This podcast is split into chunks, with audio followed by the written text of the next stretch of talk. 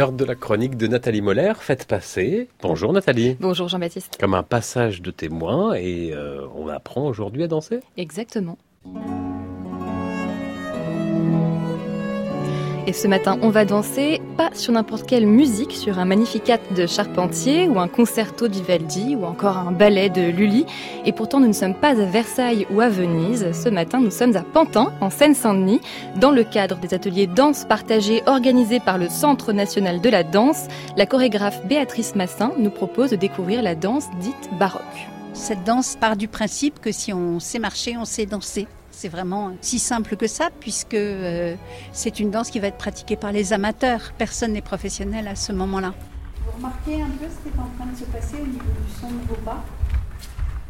Alors, ce qui est en train de se passer, euh, Jean-Baptiste, c'est qu'au bout de quelques minutes, à force de marcher en long et en large de la salle, eh bien, tous les danseurs ont adopté le même rythme, le même pas. Et c'est grâce à cette énergie de groupe que Béatrice Massin va construire sa chorégraphie.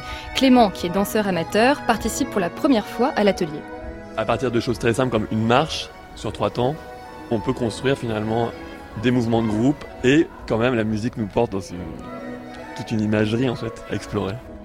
Et Clément, il dit bien nous, la musique nous porte, en référence toujours à cette harmonie de groupe, à ce plaisir partagé par tous les danseurs.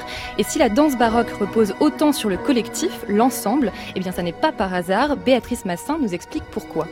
C'est une danse qui est de la fin du XVIIe, euh, qui a été euh, la danse complètement contemporaine de Louis XIV. Donc c'est une danse dont on sait beaucoup beaucoup de choses parce qu'elle a eu un rôle politique essentiel. Elle a permis la restitution du pouvoir royal du jeune Louis XIV après la Fronde. Elle a permis aussi d'unifier la cour autour de la pratique quotidienne de la danse dans les balles. C'est vraiment quand même une époque assez étonnante où la danse a été au cœur d'une vie sociale. Alors évidemment, la vie sociale du XVIIe siècle et celle d'aujourd'hui, ça n'a plus grand-chose à voir. Et il faut comprendre quelques règles, quelques conventions pour danser baroque. Les bras, par exemple. À l'époque, ce sont les nobles qui vont danser au bal. Et quand on est noble, eh bien, on ne lève pas les bras puisqu'on se fait habiller, déshabiller et servir tout au long de la journée. Et c'est pourquoi en danse baroque, les ports de bras sont plutôt bas, les coudes euh, sont restés euh, en dessous des épaules. J'imagine, je visualise des costumes d'époque aussi assez imposants, assez lourds. Alors oui, mais pas besoin de mettre des costumes ou des perruques aujourd'hui pour danser baroque. Un t-shirt et un jogging suffisent. Ce qui compte avant tout, c'est la musique. C'est elle qui nourrit notre imaginaire et qui donne du mouvement, une forme d'ampleur. On ne peut pas ne pas avoir de plaisir quand on se met à bouger sur une musique de Bach ou sur une musique de Lully. C'est-à-dire qu'il y a un moment quand on rentre dans la passacaille d'Armide, même avec les pas les plus simples, il y a quand même un moment, c'est une rencontre où le corps devient un instrument de l'orchestre. C'est magnifique.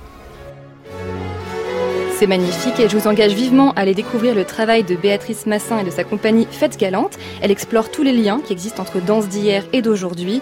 Toutes les informations sont disponibles sur francemusique.fr. Sur la page de votre chronique Faites passer Nathalie Moller et à retrouver également sur francemusique.fr un article sur l'histoire et l'actualité de la danse baroque avec des photos, j'imagine. Photos et vidéos. Merci Nathalie, à la semaine prochaine. À la semaine prochaine.